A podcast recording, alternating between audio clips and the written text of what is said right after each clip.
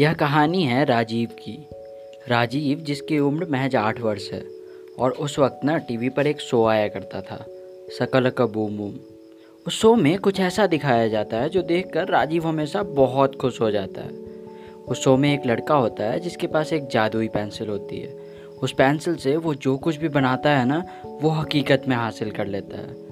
तो राजीव हमेशा से चाहता था, काश उसके पास भी एक ऐसी जादुई पेंसिल होती ना तो वो, जो राहुल है ना राहुल, वो जिस बैट से खेलता है, वो उसे ज़रूर बनाता। और मेघा जिस कैरम से खेलती है, वह उसे भी बनाता। अब जैसा कि हम सब किया करते थे, राजीव भी स्कूल जाता तो अपने दोस्तों से उस पेंसिल के बारे में बातें करता। एक बार राजीव के दोस्त सुमित ने उसे बोला कि, तुम अगर मुझे सौ रुपये दोगे ना तो मैं तुम्हारे लिए वो जादुई पेंसिल ले आऊँगा। राजीव को सुमित की बात पे यकीन हो गया।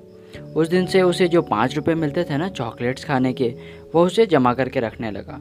और ठीक बीसवें दिन उसके सौ रुपये पूरे हो गए। पर वह तो था महज आठ वर्ष का ना, उसे समझ कहाँ थी कि पैसों को कैसे ले जाना है।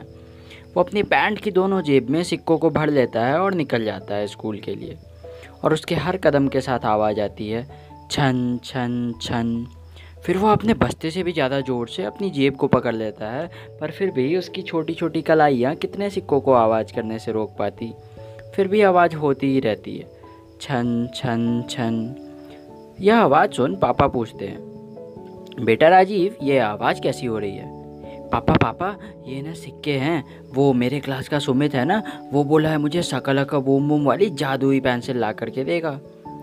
पापा राजीव से सारे पैसे लेते हैं और उसे बीस रुपये देकर कहते हैं, बगल की दुकान से गुल्लक ले आओ। राजीव ठीक वैसा ही करता है। फिर पापा उसे कहते हैं कि आज से तुम्हें जिस किसी चीज़ की भी ज़रूरत हो तो इस गुल्लक में पाँच का एक सिक्का डाल देना और उस चीज़ की तस्वीर बनाकर इस गुल्लक के नीचे रख देना। और फिर क्या था? उस दिन से राजीव को जिस किसी चीज़ की भी ज़रूरत होती है, राजीव ठीक वैसा ही करता है। गुल्लक में पाँच का एक सिक्का गिराता है और उस चीज़ की तस्वीर बनाकर गुल्लक के नीचे रख देता है। और उसकी वह ख्वाहिश पूरी हो जाती है। ऐसे ही करके तो उसने वो सुपर वन मैन वाली बैग और पहली गियर वाली साइकिल हासिल की थी। और अक्सर ऐसा ही होता है कि बचपन में हमें जिन अफवाहों पर यकीन होता है ना, उम्र के साथ उन अफवाहों पर से पर्दा हट ही जाता है। और ऐसा ही हुआ, राजीव को पता चल गया कि उसकी सारी ख्वाहिश उसके पापा ही पूरा किया करते थे। ऐसी कोई जादुई पेंसिल नहीं थी। पर तब तक तो उसे आदत हो गई थी ना पैसे जमा करने की और अच्छी ड्राइंग्स करने की भी। आज राजीव इंडिया का बेस्ट डिज़ाइनर बन गया है और जब लौट कर आज घर आया है ना तो फिर से कागज़ पर कुछ बनाकर वो गुल्लक के नीचे रख दिया। पापा जब ऑफ़िस के लिए निकले तो देखे वहाँ फिर से कोई कागज़ रखा है। गुल्लक के नीचे एक लिफाफा था, उसमें एक चिट्ठी थी। उसमें लिखा था, पापा, मुझे पता है, ऐसी कोई जादुई पेंसिल नहीं थी। मेरी सारी ख्वाहिश आप ही पूरी किया करते थे। I love you so much पापा। I love you my magic man ये देखकर पापा की आँखें नम हो गई, पर ऑफ़िस के लिए देर हो रही थी तो पापा झट से लिफाफे में एक जो चाबी था, वो अपने हाथ में लिए हुए गेट तक पहुँचे तो सामने अपना स्कूटर नहीं देखे। और अभी अभी लेटर से जो खुशी मिली थी ना, वो सब अब गुस्से में तब्दील हो गई। पापा राजीव को बुलाए। राजीव? बेटा राजीव? राजीव दौड़ा दौड़ा आया।